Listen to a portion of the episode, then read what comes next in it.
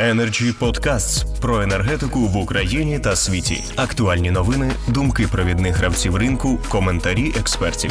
Energy Podcasts. Вітаю всіх, хто дивиться трансляцію програми Energy Freedom на платформі Energy Club у Ютубі, LinkedIn і Фейсбуку. Вітаю учасниць і учасників цієї важливої розмови. Як завжди, Energy Club доклав зусиль до того, щоб були справді фахові авторитетні люди в обговоренні. Сьогодні ведемо мову про забезпечення надійності роботи систем розподілу електроенергії, виклики, зокрема 2022 року.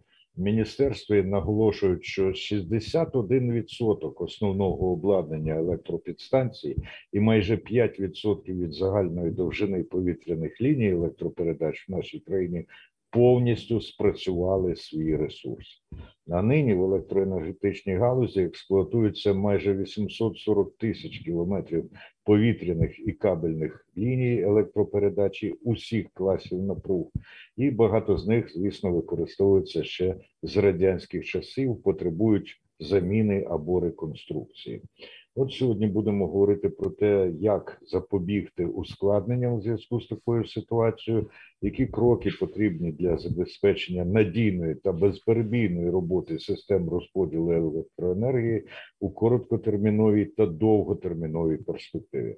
У нас сьогодні, напевне, рекордна кількість учасниць і учасників 15 людей записалися, і навіть 16 зараз уточнюється там ще одна людина.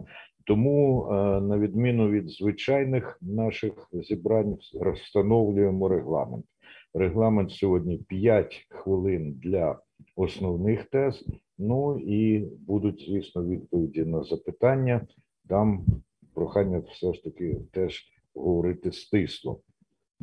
Першим я запрошую до слова Юрія Бондаренка, віце-президента Національного комітету міжнародної ради з великих електроенергетичних систем Сігре Україна. Він же ж генеральний директор НТК «НПАС Електро». Будь ласка, пане Юрію. Доброго дня всім колеги. Дякую за запрошення. Чути мене? Так, так, добре чути. Я хочу подякувати енергоклубу за цю можливість спілкуватися з колегами різних уровнів, різних організацій. Ну а вам, Андрію, бажаю здоров'я, щоб ви нас і далі проводжували по цим нашим інтерв'ю. Я нагадаю, що я представляю Міжнародну раду з великих електроенергетичних систем, яка відсвяткувала 100 років, яка об'єднує 12 тисяч фахівців в галузі електротехніки і енергетики. Чому я про це кажу? Мені дуже хотілося, щоб за завдяки нашому спілкуванню кількість українських експертів збільшилась, бо від нас чекають не тільки підтвердження тих директив, які нам пропонує європейське співтовариство, щоб ми самі також допомагали впроваджувати технічну політику, нову технічну політику в енергосистему України і Європи. Чому важлива ця тема сьогодні? Я її дуже підтримую, бо в світовій енергетиці розподільчі мережі і споживачі, споживач, споживачі стають ключовою темою надалі в розвитку енергосистеми е, майбутнього. Чому?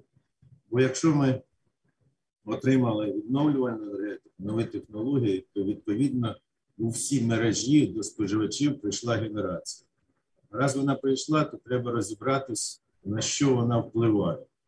Наскільки я знаю, сьогодні багато гасел, які енергетичний перехід заявляє для цієї програми. Це і smart grid, який ми всі чуємо, це зелений водень і так далі. Я не буду витрачати час на це. Ви все це знаєте. Але під цими всіми гаслами у них і у нас повинна стояти відповідь, яке фінансування ми вкладаємо в всі ці напрямки. Наскільки я знаю, сьогодні в світі заявлено 1,2 трильйона доларів в рік будуть вкладатися і в мережу, і в нові програми. І завдання стоїть до 2050 року багато чого вирішити е, і перейти на відновлювальне, але до кожного цього гасла і до кожної програми ми повинні відноситись як інженери прагматично. Бо 100 років ми розвивали енергосистему безвідновлювальною, і сьогодні просто перейти, не аналізуючи, на чому вона тримається, наша енергосистема, я думаю, буде помилкою. Прагматичність в чому? Ну і коротко, запропонував би такі теми для наших колег, перш за все, для наших е, інституцій, Міністерства енергетики, НКРКП, е, Агенції енергоефективності. Я бачу е, Руслана і до Держенергоаналізу. Нам треба об'єднати всі ці програми в якійсь концепції під назвою технічна політика для нашої енергосистеми, для наших мереж. Бо вони розрізні. Це перше. Що для цього потрібно? Впровадження тих зобов'язань, які ми взяли на себе, вимагають перш за все інженерії. І, на жаль, інженерії все менше і менше в наших інститутах. Тому я звертався би до наших ключових інститутів, щоб ми зорієнтувалися до Міністерства освіти, скільки нам треба інженерів, щоб впровадити ці програми, за які ми беремо. Це перше. Друге, нам потрібно чітко сказати, а розуміємо ми той глосарій і ту термінологію, яку нам пропонують під нові технології. На сьогоднішній день нам треба активно зайнятися стандартом, який має Меківський 60050, це так названа електропедія. Багато з'явилось нових термінів, нова термінологія, яка пояснює, що це за нові інновації технології. Навіть не деякі ми навіть не знаємо. Нам треба впроваджувати цей глосарій у всі стандарти для підприємств, для політиків, для журналістів, для суспільства.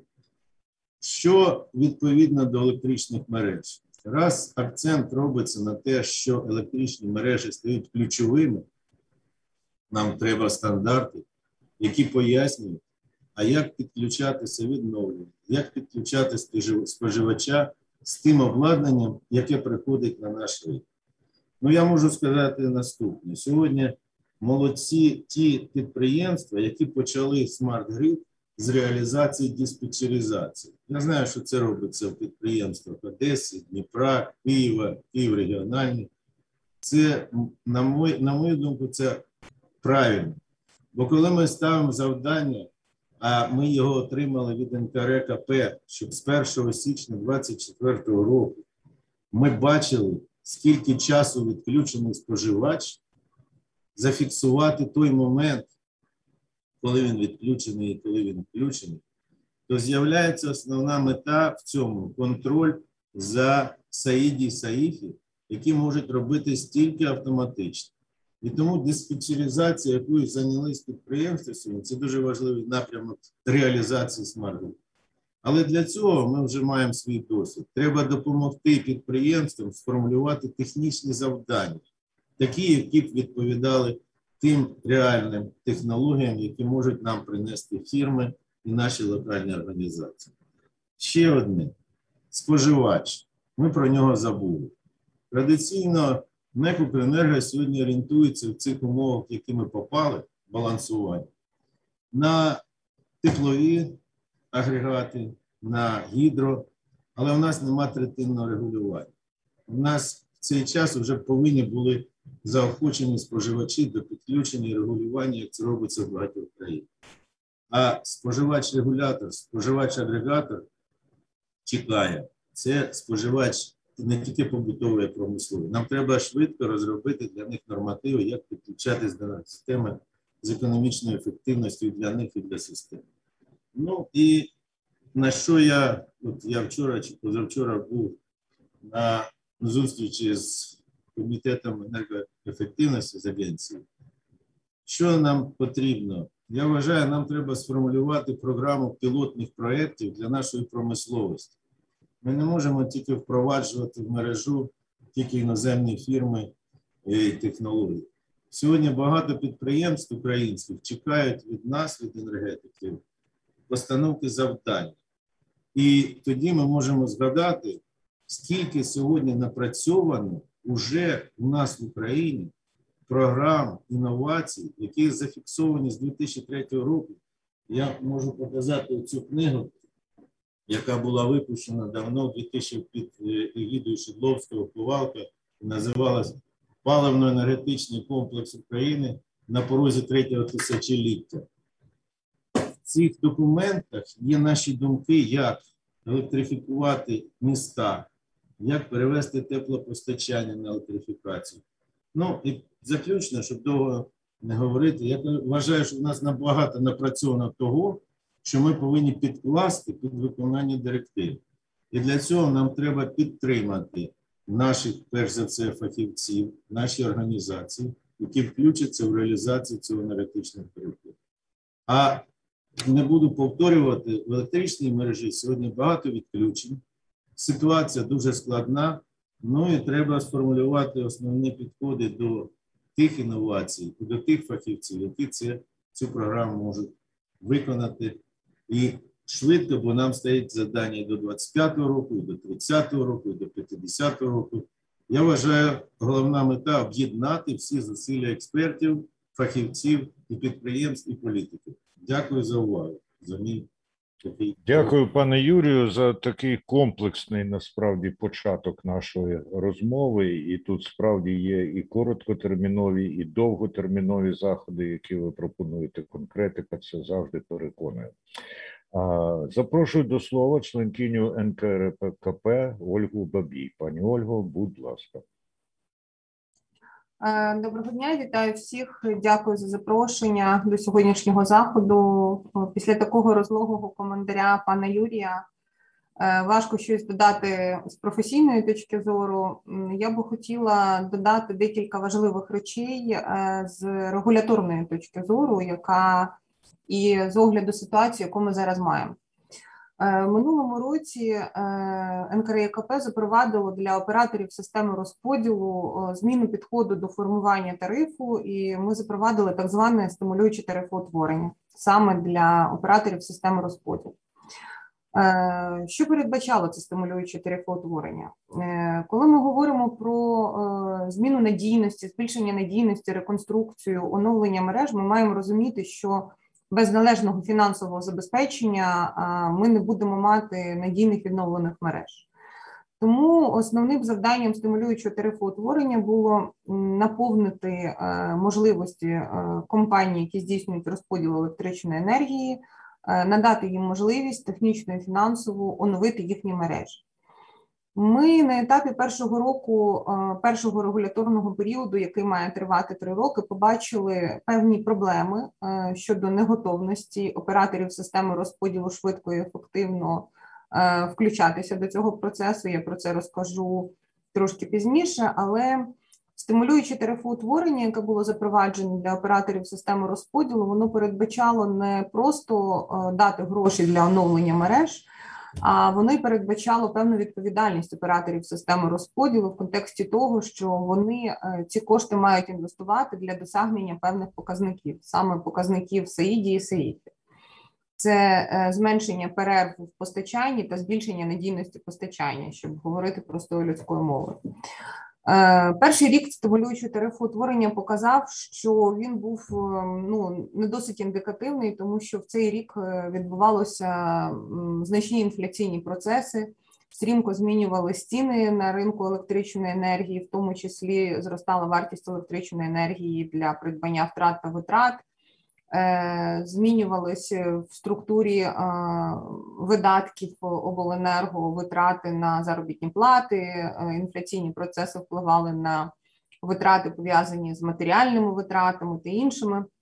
І ми розуміємо, що цей перший рік для операторів системи розподілу також був складний, тому що вони отримували отримали зобов'язання і велику відповідальність, яку ну мали би забезпечити в умовах першого регуляторного року.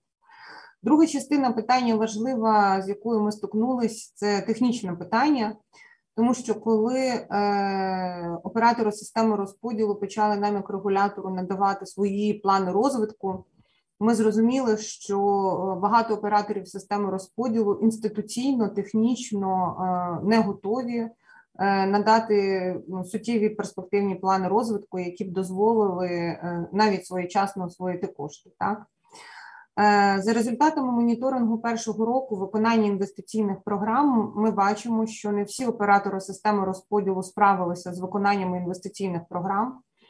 І ну, будемо робити відповідні висновки після певних заходів контролю, які будуть тривати, та з урахуванням пояснень цих операторів системи розподілу будемо ем, розуміти і, можливо, напрацьовувати якісь механізми, які дозволять в подальшому ем, не мати таких наслідків.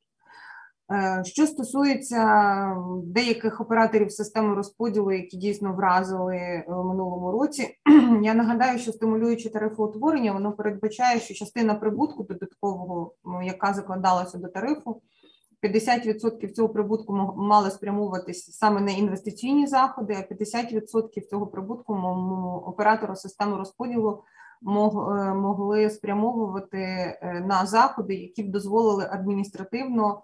Е, заощадити кошти стосовно е, там поточних витрат. Е, частина операторів системи розподілу в минулому році 100% реінвестували весь прибуток в свої плани розвитку.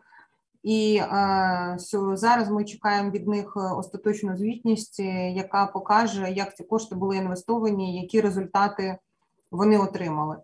Е, вчора буквально е, компанія, здається, Закарпаття Обленерго опублікувала інформацію, що вони закрили свою регуляторну звітність за рахунок е, інвестицій, отриманих в рамках стимулюючого тарифоутворення. Вони на майже на 5% зменшили, ну, збільшили показники надійності та якості електропостачання. Тобто для першого регуляторного року це досить гарний показник. І ми сподіваємося, як регулятор, що ми тільки стоїмо на початку шляху. Е, і спільно з операторами системи розподілу, е, спільно реагуючи на ті виклики, які ми сьогодні маємо, протягом першого регуляторного періоду, який має тривати три роки, ми змінимо цю парадигму статистики, яку ми сьогодні з якої почав наш спікер е, відкриття нашого заходу що е, ступінь зношеності наших мереж значно е, покращиться, тобто вони стануть більш оновленими. і Ми прогнозуємо, що за рахунок інвестицій, які будуть закладені в інвестиційні плани протягом цього перших трьох років. Ми зможемо десь до 25% оновити мережі та забезпечити надійність електропостачання та якість електропостачання для наших кінцевих споживачів, тому що ми маємо розуміти, що е, довіра споживачів формується тільки в тому випадку, якщо вони 24 години на добу е, отримують електрику сталої напруги. Все інше їх абсолютно не цікавить. І я сподіваюся, що як ми регулятор спільно, ми як регулятор спільно з учасниками ринку будемо адекватно, спокійно і зважено реагувати на все, що нас чекає наступні два роки в першому регуляторному періоді. І якщо до мене будуть якісь запитання, я готова відповісти на них, е, коли буде на це необхідність. Дякую за можливість. Я, так, я, дякую, пані Ольго. Я гадаю, що необхідність настає просто зараз, тому що знаю, що ви потім змушені будете нас покинути. Отже, у кого є зараз запитання до е, Ольги Бабій, будь ласка поки що немає. Нагадаю, що у нас там в Zoom є функція підняти руку, і ви можете давати сигнал, коли у вас виникає потреба поставити запитання. Так само нагадую тим, хто дивиться трансляцію, що можна. У коментарях під трансляцію ставити запитання. Перші коментарі вже надійшли з LinkedIn від Олександра Ботиця, який пише, що це цікава та нагальна тема, з 1991 року. Це перегукується із тим, що а, казав нам пан Бондаренко. Так, Олександр Симонов запитує, якщо можна поставити питання, можна і треба, будь ласка. Доброго дня, Олександр Симонов. Я представляю Одеський кабельний завод «Одескабель» і як компанія, яка є і споживачом електричної енергії, а також одним із базових постачальників е, операторів систем розподілу, е, не можу не поділитись деякими питаннями е, з шановними представниками НКРКП щодо саме ціноутворення, а також процесів, які здійснюються в порядку захисту інвестиційних програм. Тому що ми минулого року мали позаминулого, да, захист інвестиційних програм за минулий рік ціни зросли практично вдвічі. В чому питання? На, на що ми просимо звернути увагу? По-перше, в такій ситуації оператори системи розподілу іноді звертаються до виробників е, з замовленням не дуже надійних систем, які, якщо будуть закладені в цей період в систему, то ми будемо мати дійсно проблеми далі з, з отриманням сталої енергетики. Тобто, коли зростає ціна на матеріали, і інвестиційна програма не проходить. Вони вони шукають, де е, закупити це дешевше і якимось чином. Тому йдуть на якісь е, такі рішення, які, ну м'яко кажучи, е, не, не можна назвати надійними. А наша продукція це продукція, яка повинна працювати 30 років плюс. Ми готові е, надавати НКРЕКП якісь розрахунки, якщо треба. Ми Можемо показати, що впливає на наші ціни в першу чергу, щоб ви самі могли контролювати. Але ми е, ну, для нас це велика проблема. Якщо не буде нормальної електрики, ми не можемо працювати в системі, коли є значні коливання в напрузі і так далі. У нас не, не працює обладнання. Пане Олександре, я гадаю, що пані Бабій достатньо про це е, поінформована. Ставте запитання, будь ласка. Питання в чому? Чи буде е, більш жорсткий жорсткий контроль, е, чи якась система, яка зможе контролювати саме якість матеріалів, які закладаються, по-перше, і по-друге, чи розглядає НКРЕКП якусь систему, яка могла брати до уваги зовнішні чинники, які впливають на ціни матеріалів з метою виконання все ж таки завдань розвитку мережі. Дякуємо, пані Ольго. Будь ласка, пане Олександр. Я е, готова відповісти на ваше питання в наступний спосіб. Е, Якщо ви розумієте, е, коли Національна комісія затверджує інвестиційні програми, є таке поняття внутрішнього моніторингу однотипних проєктів, так. І коли ми аналізуємо ці проекти, кошториси на предмет вартості тієї чи іншої продукції, яка включена до цих кошторисів, ми маємо розуміти, що в рамках моніторингу у всіх е, кошторисах має бути приблизно однаковий ціновий підхід. Ви правильно, ну тобто ви ну, розумієте. Так, це але ми зараз, я вже на початку сказала, що в минулому році ми саме стикнулися з цією проблемою, яку зараз бачимо, що частина інвестиційних проєктів не виконана через те, що здорожчання вартості робіт, е, кабельної провідникової продукції, інших відбулося в середині періоду. І багато учасників, е, саме операторів системи розподілу, здійснювали або не здійснювали це коригування всередині процесу. Тобто ми зараз живемо в умовах стрімко змінюючихся цін, тобто є такі інфляційні процеси. Е, як на це реагувати? На це має реагувати оператор швидко, тобто він знає, що змінити вартість можна тільки через внесення змін до інвестиційної програми шляхом надання відповідних обґрунтувань. Так, тобто не треба затягувати це питання внесення змін до інвестиційної програми з обґрунтуваннями до кінця року, а треба це обґрунтовувати ну там щоквартально. Ну у нас закон дозволяє коригувати проекти, вносити зміни до проектно-кошторисної документації. Ми ну я от реально розумію, як відбуваються ці проекти. Да, тобто е, внести зміни до кошторису і зробити експертизу це не так швидко. Ну тобто, це, це час, але це питання саме. Е, адміністративної здатності оператора системи розподілу реагувати на ці зміни. Ну і цьому треба вчитися. Да? Тобто, у нас в минулому році були оператори системи розподілу, які просто не могли надати адекватні інвестиційні програми з проведеними експертизами під той обсяг стимулюючого тарифоутворення. Тому в даному випадку так тут є питання інфляційних процесів, але є тут також питання, що можливо. Е, операторам системи розподілу треба більше вчитися, як оперативно реагувати на інфляційні виклики, які вони в яких вони зараз живуть. Тобто це їхні кошти, це їхня відповідальність. і Вони мають навчати свій персонал оперативно на це реагувати. Ну це моя така думка. Дуже дякую, пані Ольго. Відверте запитання, відверта відповідь. І переходимо до наступного нашого промовця. Я запрошую до слова Руслана Слободяна, голову Держенергонагляду. Будь ласка, пане Руслан. Добрий день, шановне товариство. Ну, хочу е, такий акцент привнести. Все таки нагадати, що проблематика надійності е, електропостачання споживачів вона в більшості зосереджена саме ближче до споживача в розподільчих мережах, тому що при всій повазі там до мереж до оператора системи передачі, там на тому рівні, якщо не виникає якихось великих системних аварій, то споживачі взагалі там не мають навіть приблизного уявлення, що відбувається в тих мережах. Воно на них е, великого впливу мають там різні перемикання і навіть невеликі аварії. А от що стосується розподільчих мереж 0,4-10 кВт, е, ці мережі побудовані е, здебільшого ще за радянських часів, і проблема в тому, навіть що не стільки в тому, що вони фізично вже зношені, а скільки в тому, що вони побудовані на морально вже застарілих технологіях.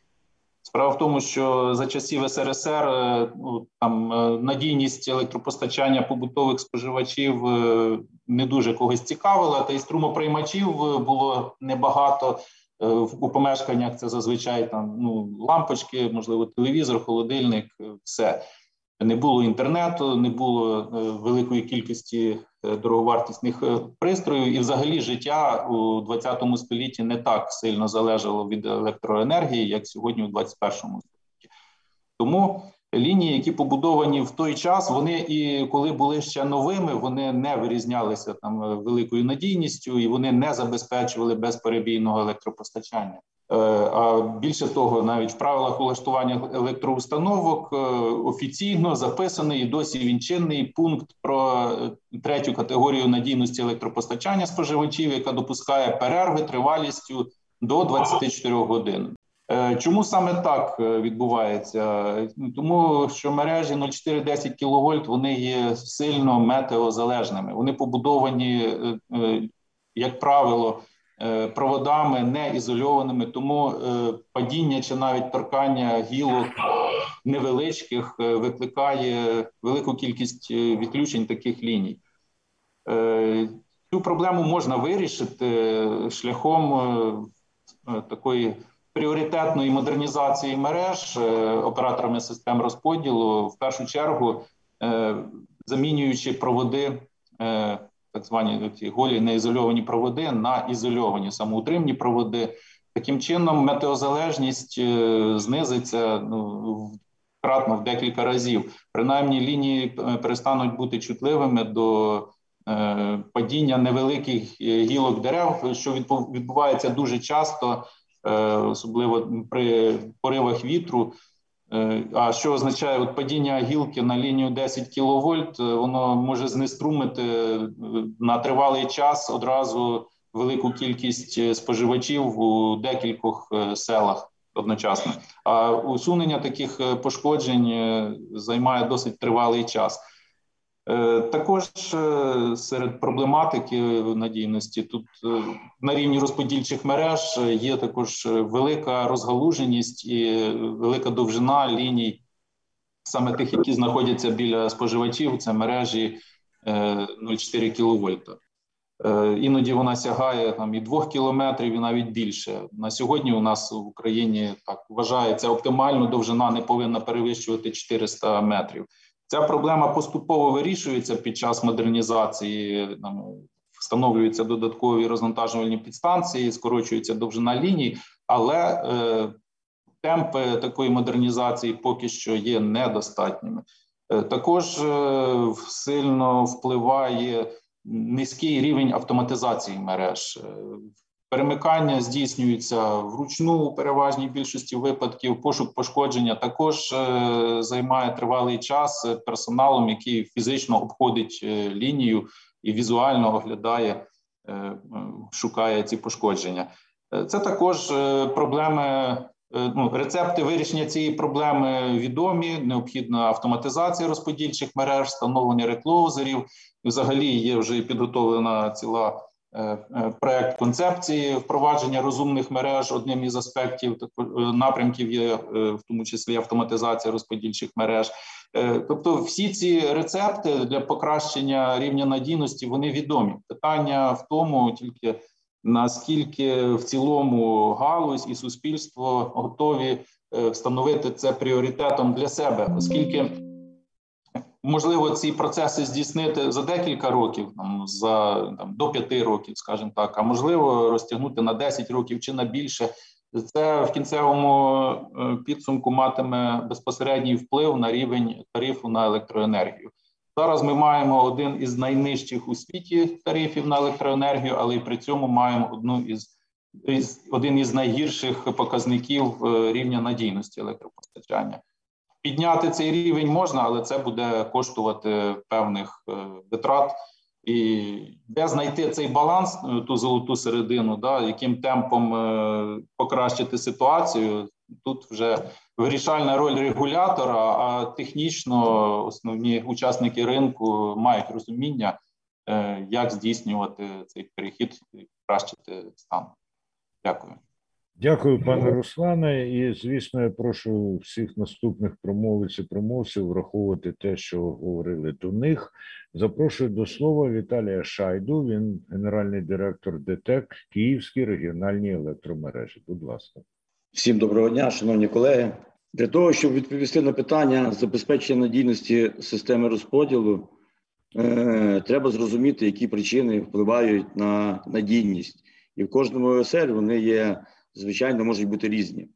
Якщо взяти київські регіональні електричні мережі, то нас можна виділити там три основні причини: це є падіння дерев, що становить 52%, це зношеність мереж 24%, і вплив абонентських мереж це 19%.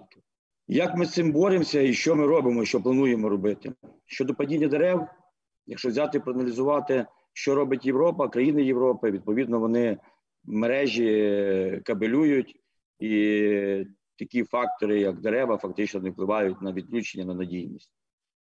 Звичайно, ми собі це дозволити не можемо, е, тому що лінії досить довгі. Це якраз стосується мережі 10 кВт. От і це треба значні кошти, щоб прокабелювати ту чи іншу лінію. Що ми робимо? Ми кабелюємо ті участки, які найбільше відключаються і які не є великою протяжністю. Кілометр, півтора, тобто йде кабелювання таких кусків ліній. І зараз працюємо з лісовими господарствами на рахунок е, все-таки розширення просік на висоту падаючого дерева. За допомогою ну разом із облдержадміністрацією, з лісовими господарствами склали на топ 50 ліній, які найбільше відключалися, які проходять по лісових масивах. І зараз думаємо все-таки, як нам ті просіки порозширяти, щоб нас відключень не було. Що стосується зношеності мереж, е, на сьогодні ну, десь середньо, мабуть, показник по Україні на 70% мереж зношених. Сьогодні треба значні кошти, щоб ми свою мережу оновили і досить достатньо часу. Ми, дякуючи, що в 2021 році у нас вже є раб тариф, ще інвестиції збільшилися в два рази. І на сьогодні ми е, будуємо нові мережі, е, модернізуємо існуючі. Так, в цьому році ми плануємо побудувати підстанцію Софіївська 110 на 10, 2 по 40, е, лінію до неї 110 кВт, реконструюємо підстанцію Дачна, усилюємо транзит від Березані до Борисполя 110 кВт. Е, так як я казав, кабелюємо нас під порядка 15 ліній 10 кВт, де ми певні участки кабелюємо для того, щоб зменшити кількість відключень і встановлюємо реклозери. В цьому році в нас буде 70 реклозерів, але якщо взяти три останні роки, ми встановили більше як 200 реклозерів на мережах 10 кВт. Е, також ми робимо реконструкцію мережі 0,4 кВт. Якщо подивитися, то всього в цьому році ми плануємо оновити 146 кілометрів мереж 0,4 110 кВт. І третя наша проблема це є абонентські мережі. У нас в Київській області порядка 40% мереж це є абонентські, 60 наші. І відповідно, вплив е, на відключення є досить достатній від е, того, що пошкоджується абонентське обладнання, відключається. Е, наші мережі. Е, що ми робимо? Звичайно, що ми звертаємося до е, власників цих мереж, щоб вони передавали власність, якщо вони не можуть чи не хочуть обслуговувати ці мережі. От, але тут головна причина, що все-таки власникам мереж треба обслуговувати свої мережі. Не хочете обслуговувати, не можете передавайте власність. Ми готові їх розглянути і взяти і експлуатувати. Що стосується основного виклику, як показав кінець минулого року і початок цього, що в цьому році у нас буде основний виклик це зростання навантаження в мережі. У нас фактично, е, якщо взяти районні підрозділи, які знаходяться навколо Києва, і ті райони, відповідно, які знаходяться навколо Києва, у нас навантаження виросло в два рази.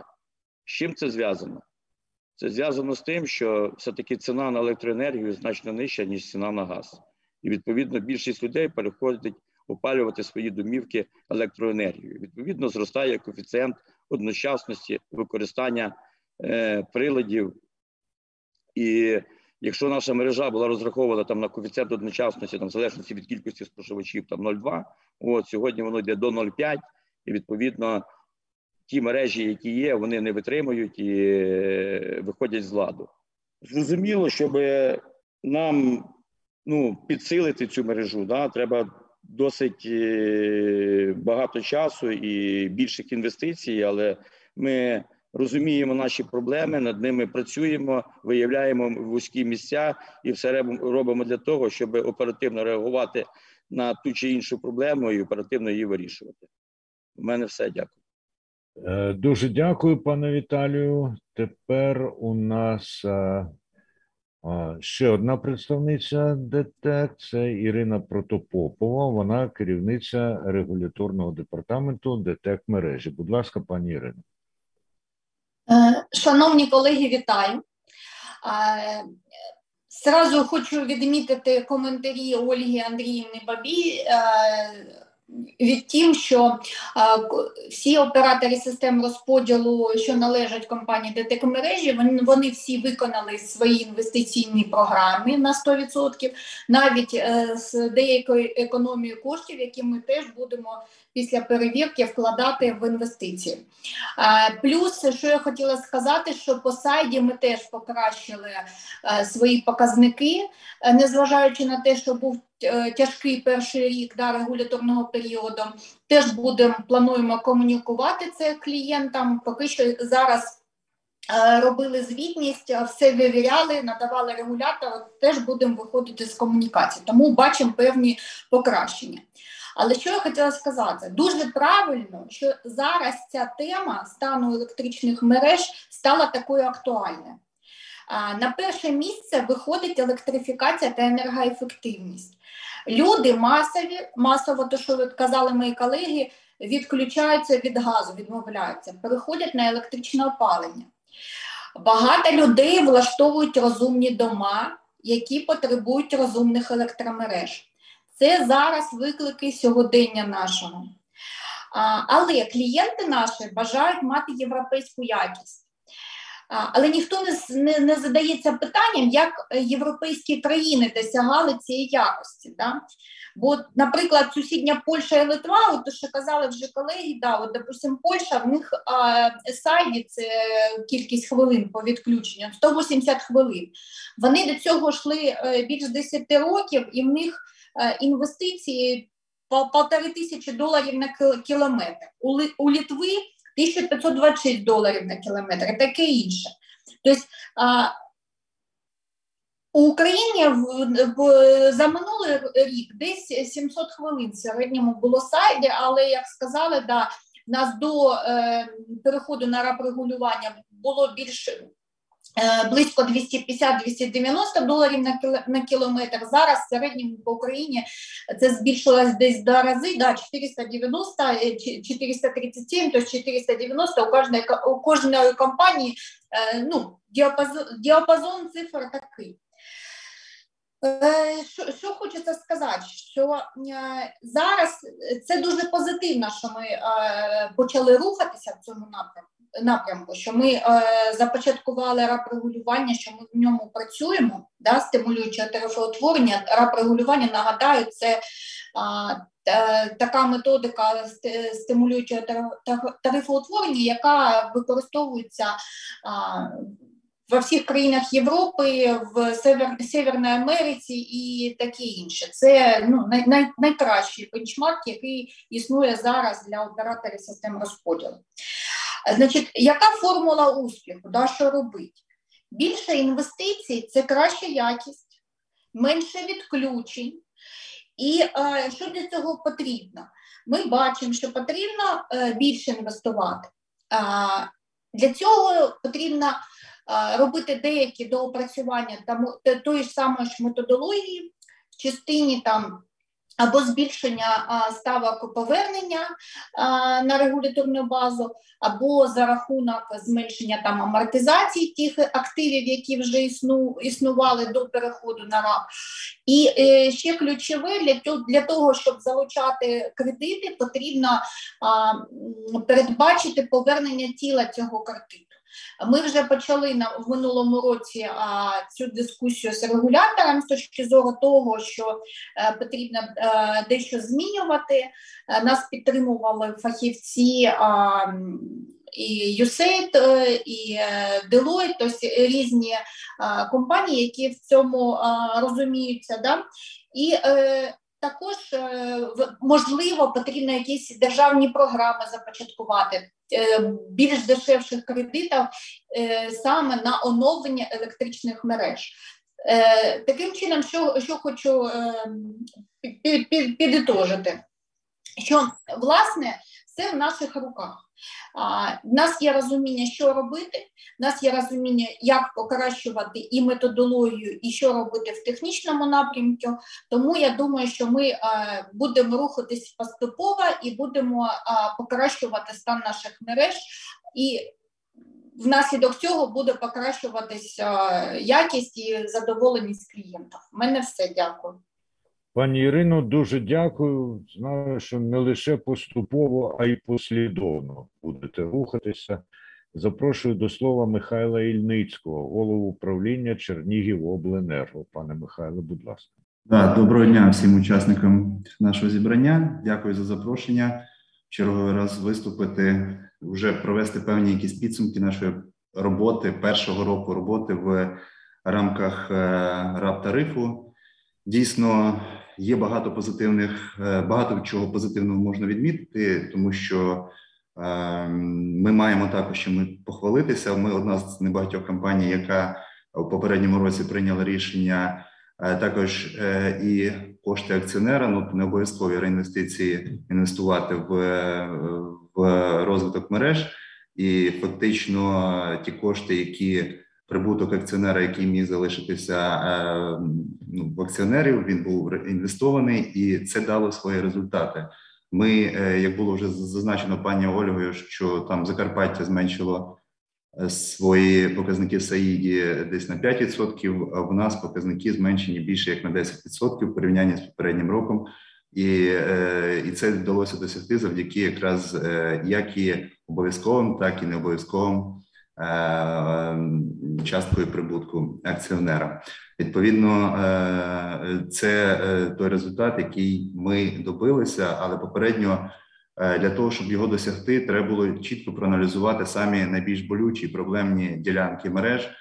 Чернігівська область відноситься до таких регіонів, можна сказати, Поліського краю, де дуже багато лісів, і фактично наша основна проблема у досягнення показників Саїді це було лінії 10 кВт, які проходять лісовими масивами, і тільки завдяки е, відновленню, е, реконструкцію чи будівництву е, так званих резервних перемичок, які на початку 90-х були там чи розібрані, чи демонтовані якимось чином, нам вдалося суттєво покращити ці показники. Ем, і як я вже сказав, це дає свої результати у кожної компанії. Вони свої проблемні ділянки, але от якраз падіння дерев е, в лісах для нас це дуже болюча тема, і ми боремося з лісгоспами вже досить тривалий термін. Це дуже важка тема е, нормативно е, майже не врегульована. Є багато законодавства, як в частині лісової промисловості, так і в частині енергетики. Вони часто між собою не співпадають. Вони користуються своїми нормами, своїми нормами, але завдяки тільки е, спільним зустрічам, домовленостям якось досягає, ну, вдається досягати якихось е, позитивних моментів. Е, я не буду там розказувати інші моменти, які вже проговорювалися. Я єдиний такий важливий момент, який сьогодні не згадувався, і хочеться його відмітити, це те, що Крім позитивних речей, які нам дав перехід на раб тариф, є одна така не зовсім позитивна. Е, вона викликана тим, що в попередньому році відбувся стрімкий ріст цін на багато товарів. В першу чергу на електроенергію для господарських потреб і на закупівлю ТВЄ, і на паливно-мастильні матеріали. А це в нас так звані ми суттєво збільшили так званий капекс і суттєво зменшили опекси, операційні затрати завдяки тому, що е, контрольо е, це входить в так звані контрольовані затрати. А контрольовані затрати вони мало того, що і не збільшуються, вони ще їх треба навіть там оптимізовувати згідно задач, які стоять перед нами е, по задач, ну по по тих вимогах по тарифу.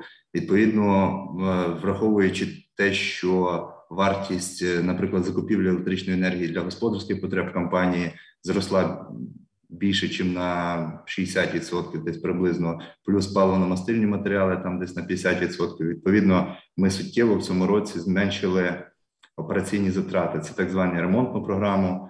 І це якось хотілося би, щоб регулятор до цього також дослухався, можливо, врахувати якісь там е, не знаю, там поправки, зміни, коефіцієнти, е, тому що це з такими темпами ми далі просто не зможемо мати якісь е, такі, як ви знаєте, ремонтна програма це саме найнеобхідніше, що дозволяє оперативно усувати недоліки в мережах.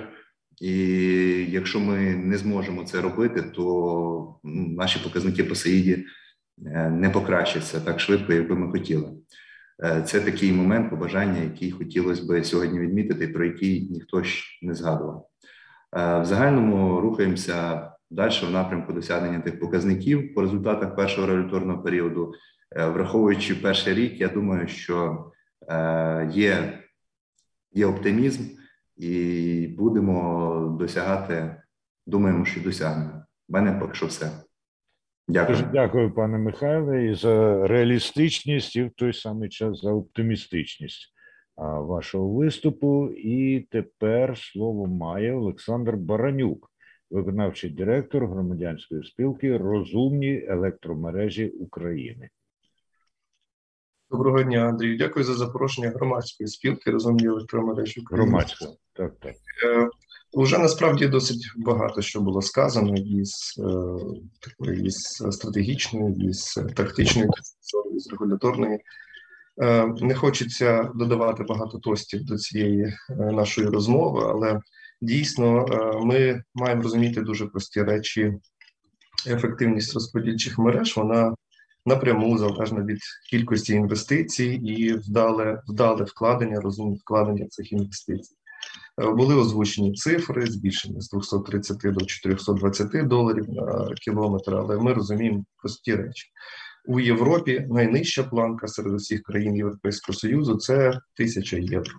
Я розумію, що ну реальність України, і ми всі розуміємо, що реалії України вони дещо відрізняються. Ми не можемо собі дозволити такі тарифи, щоб виходити на такі суми, але це означає, точніше, це не означає, що ми не повинні рухатись в цей бік. У нас немає інших варіантів, інших способів вирішення цього питання ніж збільшення інвестицій, і фактичне е, фактичний початок великого ремонту, великого будівництва мереж.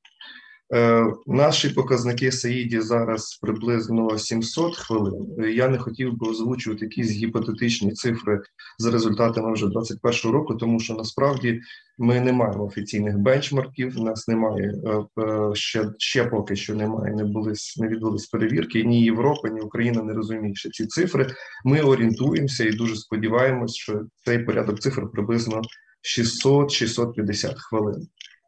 Тобто це зниження орієнтовно десь там на 15% лише за перший рік регуляторного періоду, який я взагалі вважаю і закликав би всіх вважати пілотним роком. Він не може бути повноцінним роком рабу ще до кінця, тому що не було багато нормативно-правових актів, документів, які ми мусили доопрацьовувати, які ну не ми, а точніше комісія мала допрацьовувати держава в, в лиці Міністерства енергетики і профілі організації та самі ОСР. Тому е, вважаю, що і хочу, щоб всі сприймали, що цей рік насправді 21-й він лише був роком дошліфування рабу, і кращі, скажімо так, кращі бенчмарки і кращі показники ми знайдемо за результатами 22-го.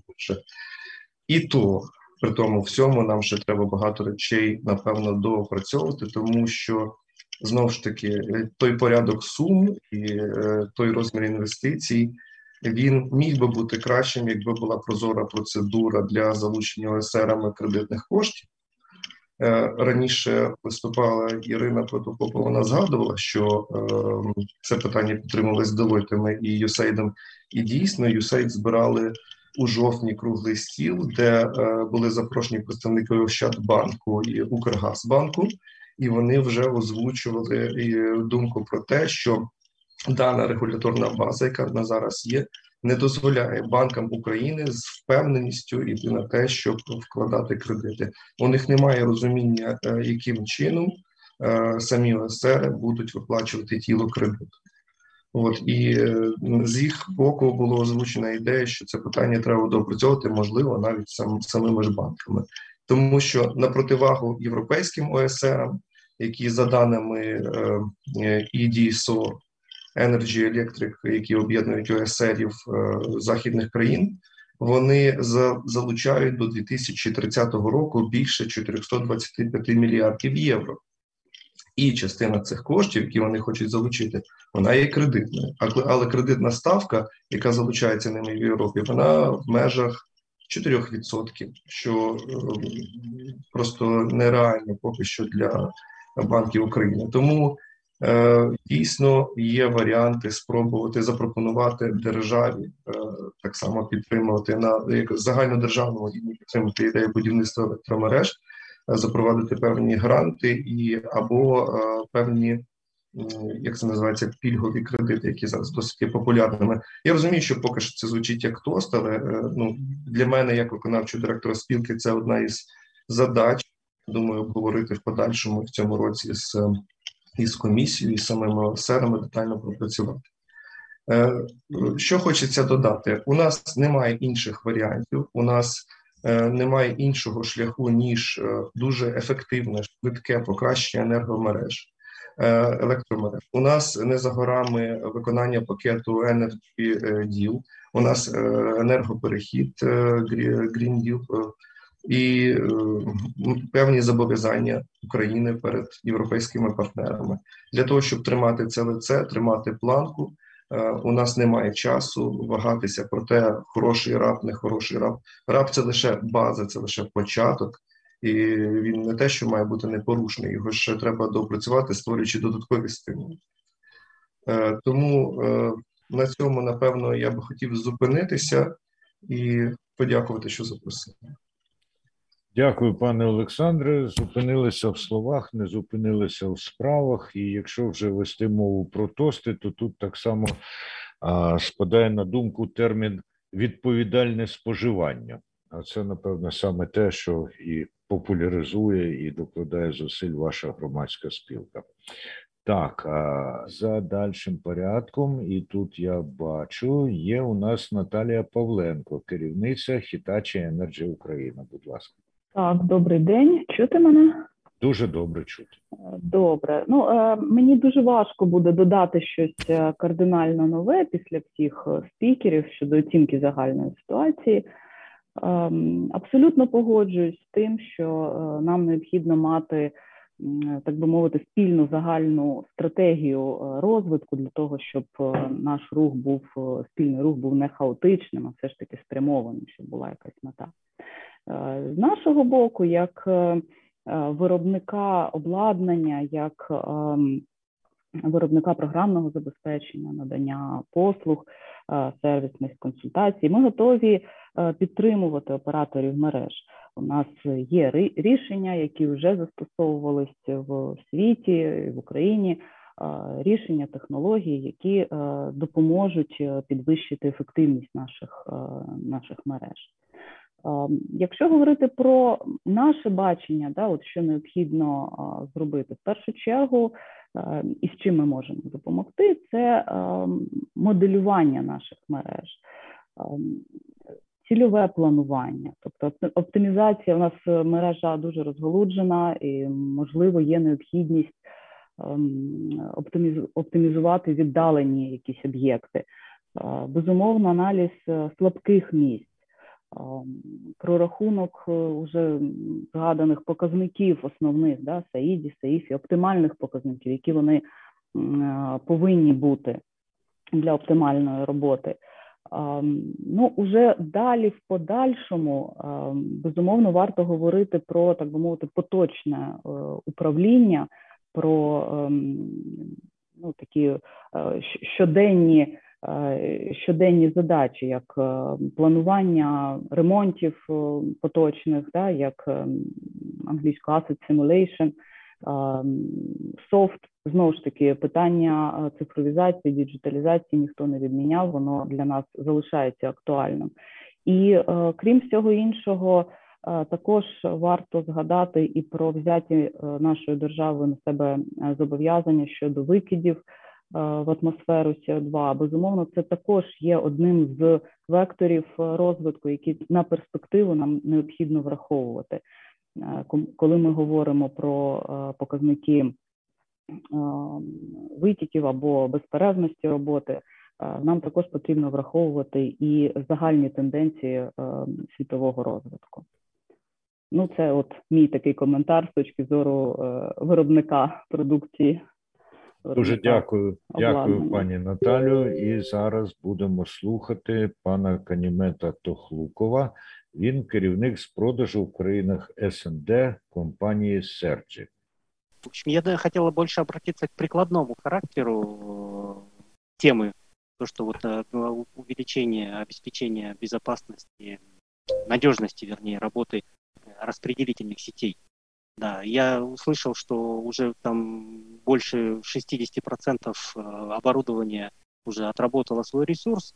Естественно, в этом смысле, особенно вот, что касается основного, там, трансформаторов, и возрастает, соответственно, риск аварии на таких оборудованиях. Да? А так как э, распределительные сети, они находятся в непосредственном контакте, скажем так, с потребителем, с населением, то есть э, в этом смысле защита вот от таких вот аварий, она еще больше приобретает необходимости. Поэтому как бы вот то, что есть такая вот тенденция э, оснащения или э, этого основного оборудования всеми необходимыми щитами, ну, с которыми как бы мы хотели бы тоже принять участие. Вот э, то, что тема предотвращения взрывов пожаров э, этим и обеспечивает. Я не буду долго выступать, просто скажу, что в принципе вот эти вот распределительные сети с существующим оборудованием установить наши защиты, которая может привнести именно ряд, скажем так, э, преимуществ. Это вот как повышение надежности оборудования с точки зрения мы убираем риск взрывов, пожаров, улучшение окружающей среды, что тоже очень важным является моментом, да, что не допускается разливов э, масла, взрывов и прочего, окружающей инфраструктуры, оборудования, ну, естественно, в первую очередь, э, жизни сотрудников и ну, лист проживающих населения. Вот. Если у вас какие-то будут потом более детальные вопросы, пожалуйста, мы всегда открыты для разговора, дискуссии. Благодарю за внимание. Дуже дякуємо, пане Канімет. Є такий справді прийом, коли хочеш, щоб тебе особливо уважно слухали, ти починаєш говорити тихо. Але ми слухали вас уважно не тільки тому, а й тому, що цінуємо вашу зацікавленість і участь. Так, е, далі у нас Олександр Симонов, людина, яка поставила гостре і цікаве запитання на початку нашої дискусії. Нагадаю, директор з маркетингу та продажів Одес Кабель. Будь ласка, пане Олександр. Після доброго дня ще раз, колеги. Після такої змістовної бесіди дуже важко повторюю, щось додавати, але що хочеться сказати, що всі ми, як виробники, споживачі, е, для яких е, електрична енергія є базовою потребою з метою досягнення цілей в бізнесі, підтримки. Ми дуже сподіваємось на, на те, що загальною працею, да, всі ми разом зможемо досягти показників всі не нижче, ніж в Європейському Союзі. Зі свого боку, ми відкриті, намагаємось надавати всю необхідну інформацію. Всі наші споживачі чітко розуміють, яким чином формуються ціни, які нові технології можна застосовувати і так, так далі. Тому думаю, що разом ми зможемо. Ще раз дякую Energy Club за такі змістовні зустрічі. Дуже дякуємо, пане Олександре. Вони б не були такі змістовні без вашої участі. Далі у нас за порядком денним пан Олег Сеник, але щось я його не бачу в числі учасників. Ні, здається, не бачу. Ну а далі людина, яка вже довела свою активність, розмістивши виходи на дуже цікаві публікації в нашому чаті, це Вадим Голембовський. Він заступник директора з розвитку Реклоузер і ТВК Вектор ВС. Будь ласка, пане доброго дня, шановні колеги. Дякую за запрошення. Я приєднуюсь до е, до попередніх попередніх е, колег, е, до пана Віталія, до пана Руслана. Рідкісний які... випадок, коли приєднуються до попередників. Так, так, так. Бо е, на ну на самом ділі ми вже реалізуємо. Ми де-факто практично реалізуємо те, про що каже казав до цього пан Руслан і пан Віталій. Е, кожен захід має як свої, ну скажімо так, плюшки, так і свої свої мінуси. Зокрема, перехід, наприклад, е, для зменшення метеозалежності на ПЛЗ 635 кВт масовий не може дозволити собі ні одна країна. Це це дорого, тому що це річ не тільки за заміну проводів, це за заміну ізоляції, лінійно-щіпної арматури, яка не є дешевою. Самі проводи вони не не коштують копійки, але і ще мають бути ці проводи захищені е, від е, впливу дуги, як це прописано від грозових від переднапруг, як це прописано в ПУЕ. Кабельні, наприклад, кабелювання ділянок теж при всіх своїх плюсах має і е, мінуси, наприклад, е, високоомні короткі замикання на землю на комбінованих ділянках, які значно е, погіршують ресурс ізоляції кабелю, е, і це має е, ну, скажімо так, тягне за собою підходи, нові підходи до реалізації релейних захистів в центрах живлення. Я це моя така підводка. Ми е, на сьогодні, якщо ми відкриємо файл, я виложив EDP Presentation, це один із файлів презентації Energy do Portugal, е, е, оператор системи розподілу Португалії, і вони люб'язно два роки тому, вже більше двох років тому, з нами поділилися Е, яка етапність, якщо подивитися на сучасна на наш наш сучасний стан, а і е, наших розподільчих мереж, і ті процеси, і е, ті заходи, які у нас впроваджуються, то це десь рівень е, кінця 80-х, початку 90 90-х років років, якщо брати за розвинені країни заходу. Вони це ці питання автоматизації та зменшення сайдів в розподільчих мережах пройшли давно. Зараз основні енергокомпанії в них основний ресурс перенаправляється на 0,4 кВт. В нас стан сьогодні сьогодення це як, наприклад, е, початок е, ну, нульові 2000 і я до чого це веду? Що нам е, в цій проблематиці не не варто видумувати якихось своїх е, особих путей. Ми можемо подивитися як, е, і перейняти досвід відпрацьований з закордонних країн. Другий слайд, який я і файл, який би я вам хотів показати, це теж для нас для нас важливо. Це перепрошую, це файл. Це файл е, дуже е, дуже цікава стаття е, в журналі. Це перекладена стаття з журналу Transmission and Distribution. Це один, ну скажімо так, з найавторитетніших видань. На що хотів би звернути вашу увагу на ось цей, ну скажімо так, таблицю або графік. Ми сьогодні сьогодні за класифікацію наших зарубіжних колег знаходимося на третьому етапі.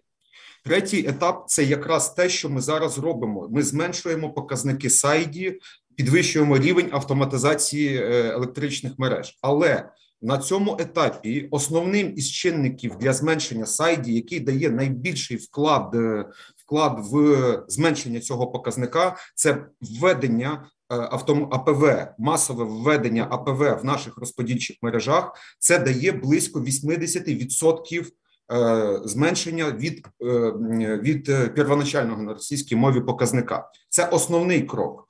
Другий крок це секціонування. І далі ми вже маючи таку платформу, працюємо е, працюємо з, е, скажімо так, відшліфовуємо. Ми вже починаємо боротися за кожну хвилинку в показнику. Е, в показнику.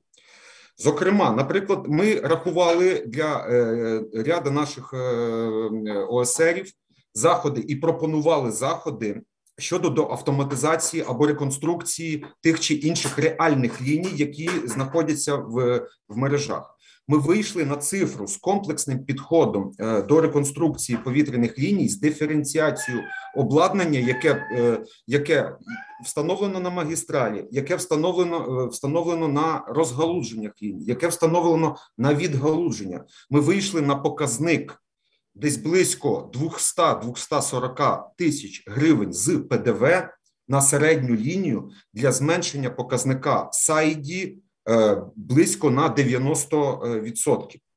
І е, це виконується комбінації більш, скажімо так, інтелектуального обладнання та комбінацію дуже простого обладнання, як е, і воно ну воно просте і воно дешеве. Це ЗРВТ, предохранитель, розіднітель вихлопного типу, це вимикачі навантаження телекеровані, і це реклоузери разом з ретрофітом центрів живлення. Тому для розподільчих мереж, що хочу сказати, вже платформу ми вже встановили, скажімо так, уже вона реалізується в наших розподільчих мережах, і її потрібно нарощувати. Далі, якщо ми подивимось е, на на цей план, е, ну скажімо так, графік, після третього етапу в нас починається етап четвертий. Це якраз впровадження тих самих систем smart grid в е, масове впровадження на тому обладнанню, яке вже на третьому етапі встановлено. І п'ятий етап це перехід на цифрові технології, на на цифрові двійники, на е, Wide Area е, Protection System, на нові підходи на до, до релейного ідеології релейних захистів.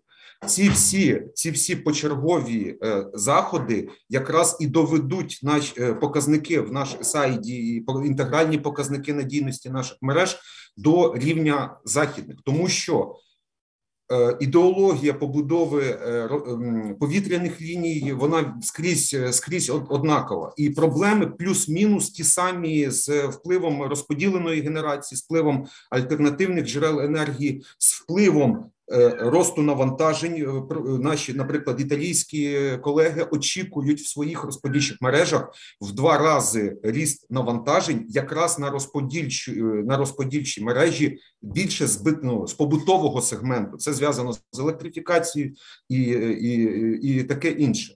І зараз ми, як компанія, і тут дуже багато присутніх вже ми проводили в них презентацію цих цих концепцій, і ми вже приступили до цього реалізації. Працює над трьома основними е, напрямами: перше це зменшення сайді, от установка реклоузів, ретрофіт, е, робота з відгалудженнями, і е, далі Далі ми вже будемо крок за кроком нарощувати, скажімо так, інтелектуальну інтелектуальну составляючу на російській мові в наших мережах, підвищувати компетенцію представників е, наших е, операторів системи розподілу. І я хотів би наголосити, що ми це виконуємо на тому самому обладнанні, тому що в деяких е, регіонах підхід. Ось я вирішую питання третього етапу, але і інвестую гроші, кошти в обладнання, яке відповідає по своїм технічним характеристикам третьому етапу. А ну за четвертий я ще не думаю. А за п'ятий то, то, то зовсім якийсь то космос. Ми працюємо покроково і. Повторююсь, те обладнання, яке ми вже встановлюємо в більш-менш масових е, кількостях в наших розподільчих мережах, воно відповідає вимогам як третього, так четвертого і п'ятого етапів. Більше того, в нас вже є на сьогоднішній день замовлене обладнання е, для пілотних проєктів, для початку пілотних проєктів відповідаючими п'ятому етапу. І для наших ОСРів це прості і, ну скажімо так, зрозумілі штуки. Більш ми пане Вадиме, я змушений перепрошую за мою емоціональну ні про регламент. Знаємо як. Ми знаємо як, і ми це вже робимо. Дякую, Дякую. дуже. Дякую. Парадокс полягає в тому, що навіть для того, щоб сказати я не думаю про п'ятий етап, потрібно подумати про п'ятий етап. Це означає, що бачення перспективи все ж таки є. І тепер надаю слово Олексію Шевченку. Він it директор Черкасобленерго. Пане Олексію, будь ласка. Шановні колеги, доброго дня. Дякую за запрошення на цей форум. Хочу назвати такі основні ключові моменти, які стосуються використання наших мереж. В останній час регулятор піднімає питання щодо збільшення точності показників Саїді Саїфі. Це питання злободенне з урахуванням сучасних реалій та в рамках заплановано відповідно до кінця першого регуляторного періоду. Будується для покращення вирахування цих даних так звана система ОМС Outage Management System, от, яка в автоматичному режимі призначена вираховувати дані показники і надавати їх напряму, скажімо, регулятору для контролю. В цьому контексті збільшується необхідність посилення кібербезпеки наших об'єктів енергетики, зокрема технічної мережі, призначеної для циркуляції даних телемеханіків. В разі ненадійного захисту наших мереж збільшується небезпека їх аварійного незапланованого відключення внаслідок дії деструктивного коду. Цьому контексті проблема збільшення кібератак в інформаційному просторі протягом останніх років вивело на національний рівень питання кіберзахисту об'єктів критичної інфраструктури, до яких відносяться оператори системи розподілу. Остання кібератака на сервери та веб-ресурси центральних органів влади довела надзвичайно актуальність кіберзахисту мереж ОЦР. Кілька кроків тому була створена робоча група в Міністерстві енергетики, яка поряд з іншими завданнями мала на меті підготовку концепції з побудови кіберзахисту у сфері енергетики. До неї, зокрема, вийшли представники чотирьох обленерго, в тому числі наші спеціалісти. Наприкінці вересня минулого року в ході засідання цієї робочої групи було вирішено запровадити пілотний проект з посилення кібербезпеки, і першим підприємством серед цього проекту було визначено наше підприємство Черкаси Обленерго.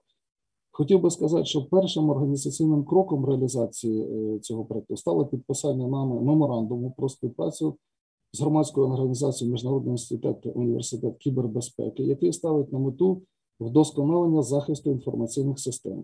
Другий другий крок це аудит інформаційних систем і всієї е, корпоративної мережі ПАД Черкасобленерго. За результатами аудиту буде підготовлений відповідний звіт, який міститиме конкретні заходи з поліпшення питання кіберзахищеності об'єктів е, мережевої інфраструктури компанії. При цьому наголошую, цей аудит буде проведений безкоштовно. В наступному місяці ми плануємо встановити сучасну високотехнологічну апаратуру та програмне забезпечення, яке аналізуватиме трафік підприємства щодо протидії кіберзагрозам. В березні-квітні отримуємо кінцеві дані. Наступним кроком реалізації програми стане пілотний проект з кіберзахисту. Закликаю колег до впровадження сучасних програм з кібербезпеки, основаної на базі найсучасніших практик. Будемо готові поділитися досвідом на цьому шляху. Дякую за увагу. Ми дякуємо вам за роботу і за пропозицію, пане Олексію. Сподіваюсь, вона знайде відгук. І ще у нас є пан Роман Іванцев. Він технічний директор Львів Обленерго. Пане Романе, вам слово. Добрий день, шановні колеги. Дякую за запрошення. Дійсно, вже мало що є додати до попередніх доповідачів. Але я би хотів відмітити, щоб все ж таки на необхідність чіткої технічної політики в під керівництвом нашого міністерства. Це є перше. Друге розуміння НКРЄ все ж таки порядку цін, які є на ринку, бо не зрозуміло, як не купляти кабельну провідникову продукцію, якщо той самий завод Південкабель і Одеса Кабель виставляють іншу ціну в зв'язку з шаленим грубо підняттям цін на матеріали. Третє, все ж таки е, стикаємося з процедурою зміни до інвестиційної програми. На жаль, пані Бабій немає зараз, але можна буде її потім передати. Ну щоб внести зміни в інвестиційну програму в частині навіть цін, це треба пройти приблизно десь півроку. Наприклад, перший тендер міжнародний два місяці, другий тендер міжнародний два місяці. Після того ми маємо право звертатися до інвестиці... до НКРЄ по... для змін в інвестиційну програму. Плюс погодження Держенергонагляду необхідно швидко пройти, і ми виходимо десь приблизно на на, на, на серпень, вересень місяця. А реалізація інвестиційної програми все ж таки до 31.12 поточного року. Е, так само болюче питання для нас це постанова по екодизайну, яка чомусь далі не рухається, тому що закупівля трансформаторів відповідно до цієї постанови створює певні труднощі в частині вартості обладнання. Ну і таке саме болюче питання вже по показникам, е, які вже озвучували до цього, це проходження трас лісовими масивами. Питання не врегульоване. Чистка траси, розширення просіки не допоможе. Це питання хіба що кабелювання, але цих ліній, але питання стоїть вартості цих проєктів. Ну, такі би пару тих чотири питання хотів би відобразити. А взагалом Дуже позитивна динаміка стимулюючого тарифоутворення. На жаль, ми хотіли би більше грошей е, для впровадження цього стимулюючого тарифоутворення, але і дякуємо на тому, що нам виділяє НКРЄ. Дякую, у мене все. Дякуємо, пане Романе. Докладемо зусиль для того, щоб ті ваші пропозиції до пані Бабій е, дійшли. Е, також відзначу, що пан Роман сказав під керівництвом міністерства, а щось я не бачу тут поки що представників міністерства, але запевняю вас, що вони стежать за тим, про що йдеться на зборах Energy Club, зокрема у програмі Energy Freedom. Тепер у нас є кілька запитань із соціальних мереж, де дивляться. Я їх прочитаю, хто готовий буде відповісти. Е, надам слово, але перед тим. Дуже цікаво, Вадим Голембовський і далі в чаті пише: американці теж жаліються на зношений обладнання. Це інтернаціональна тенденція для енергетиків. Ну що ж, так, а, значить, пише нам Олександр Ботес, той самий, що коментував відносно нагальності проблеми ще з 91-го року. Хто відповідає за якісні показники гармонійних коливань активної електроенергії при транспортуванні? Як це регламентується у нас? Дякую за відповідь. Хто може відповісти на це запитання? В наступному нашому випуску відповімо на це запитання панові Олександру, так само очевидно, як і на його ж запитання, які обленерго виконали НВС програми на 100%. Колеги, ми працюємо вже майже півтори години. Е, настав час підбивати підсумки. Перед тим як надати слово людині, яка їх підбиватиме, можливо, у когось є зауваження і відгуки на те, що говорили інші учасниці і учасники нашого обговорення. Прошу зголоситися, якщо так, пане Юрію. Ну чесно кажучи, я думав, що ви і всі підсумки будете підбивати. Так що ми разом так. Так що, будь ласка, надаю слово і для відгуку, і для підбиття підсумків Юрію Бондаренко, який таким комплексним виступом нашу сьогоднішню дискусію розпочав. Будь ласка, перш за все, всім дякую. Відчуття, що ми повернулись до колеги міністерства тих років, коли ми всі обговорили одні питання і знали, що ми їх вирішимо. Середовище дуже професійне і приємно говорити про тільки про проблеми, й про їх вирішення. Це перше. Навіть у мене пропозиція до енергоклубу, раз він зібрав нас всіх різних рівнів. Нам треба започаткувати ну, пропозицію від Цегреди, що ми разом можемо обговорювати дистанційно деякі технічні питання, які важливі для наших колег. Я можу сказати, що зараз за кордоном, коли об'явлений енергетичний перехід, енергодіал і все інше, майже кожен тиждень проходять вебінари, і це потрібно для нас. Це перше. Так що пропозиція до енергоклаба об'єднувати і об'єднати технічне питання. Це перше. Остання е, репліка пана Галімбовського про те, що і в американців жаліються. Я можу сказати, як представник, який вже 14 років приймає участь у всіх міжнародних конференціях, семінарах і комітеті, всі жаліються на те, що вся енергетика, яка була зроблена в 70-ті роки в світі, вона постаріла. Тому першими будуть ті, хто сприймає інноваційний підхід в е, реконструкції. Це друге. Головне, що ми можемо зараз говорити після послухавши колег. Перше, ми говоримо і про сьогоденні питання, і бачимо прогрес, коли раптовий з'явився, і є розуміння між НКРКП і підприємствами, то ми відчуваємо, що тоді можна планувати, а не чекати, коли воно зовсім постаріє. Це перше. Концепція потрібна не тільки в тому, які технічні рішення, і скільки треба на один кілометр витрат, е, щоб було у наших підприємств. Я хочу сказати, зараз започатковується в світі інша концепція по фінансуванню інвестицій. Ми її навіть ще не знаємо, а вона обговорюється. В чому вона полягається?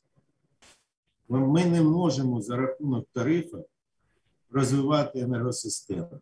Якщо ви згадаєте, як, яку систему ми отримали в Україні, то вона не отримана за рахунок тарифу 4 копійки за кіловат годину в радянські часи. Це програма довгих грошей або вертольотних, чи як вони сьогодні називаються.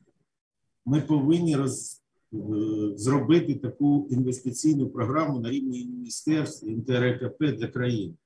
Тоді, от те, про що ми говорили, що в Європі надаються кредити під 4%, або даються ті гроші інвесторам, які впроваджують інновації, буде реальним, а не просто чекати, що все оплатить споживач. Тому це дуже важливо, як ми, що ми повинні зараз шукати нову економічну модель розвитку електричних мереж. Вона розробляється в світі, нам треба розібратися для себе. Я хотів би сказати, підтримуючи Олександра Баранніка, дійсно, розумні мережі це гасло, але і ми розуміємо, які практичні виходи повинні бути і у ДТЕК, і у львівських мереж, і у Черкаських. Я сьогодні бачу, що всі розрізнені. Ми тільки йдемо до НКРКП, але нас треба об'єднувати в технічній політиці по розробці, я вже казав, нормативів.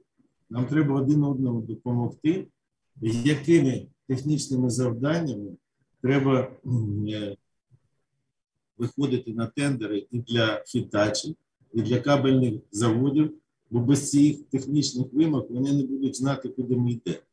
Я можу сказати, слухаючи Черкас, дійсно, кібербезпека це одне питання. Коли ми впроваджуємо smart grid і впроваджуємо скади, з'являється багато питань, а на яких принципах ми захищаємо нашу мережу. І тому ми зараз іменинники в світі, коли 4 роки тому назад Україна була під хакерськими атаками електричних мереж. Всі питають наш досвід, ми його повинні. Тому, як би я хотів сказати, саме складне в Україні це об'єднуватися. Нам треба об'єднати фахівців, і дякую енергоклубу, що він об'єднує. Нам треба об'єднати в технічній політиці, в економічній і об'єднати ці рішення для того, щоб вони швидше доводились до наших колег. Ну, от така моя пропозиція по підсумкам. Бо приємно бачити всіх, кого я вже знаю. Енергоклубу, дякуючи, і Ірину Протопопову я бачу, і Віталія Шайди, і Руслана. Я звертаюся до Слободяна Руслана. Він був у нашій групі Smart Grid в міністерстві. Сьогодні він відповідає за технагляд. І дуже важливо, які інспектори будуть контролювати і перевіряти нашу мережу. І треба проводити зараз навчання, залучаючи інститути, наші політехнічні, Вінницькі, Львівські і так далі. Нам треба організувати навчання всім новим технологіям, які прийдуть в електричну мережу. Ну і до Вадима Алімбовського. Дійсно, треба нам зараз частіше розповідати разом з Hitachi, разом з Siemens, разом з ABB, General Electric, всі нові рішення, які потрібно було впроваджувати в електричному режимі. Оце такі думки у мене виникли після нашої розмови. Об'єднуємось, бо ми того варті. Дякую. Дуже дякую, пане Юрію. От коли фахівець такого рівня уважно слухає і тих, хто разом з ним бере участь у обговоренні, то це є гарною підставою для об'єднання і втілення того, у чому зацікавлені, напевне, всі, хто сьогодні брав участь в обговоренні. Дякую за активну участь. Дякую за те, що змогли у досить стислий, як з огляду на кількість учасниці учасників термін вкласти багато корисних думок. Стежте за дальшими оголошеннями в роботі Energy Club. Всім гарного дня, закінчення тижня, вихідних. Хоча у багатьох з вас вихідних, як таких, звісно, і не буває. Дякую, на все добре. Energy Podcasts.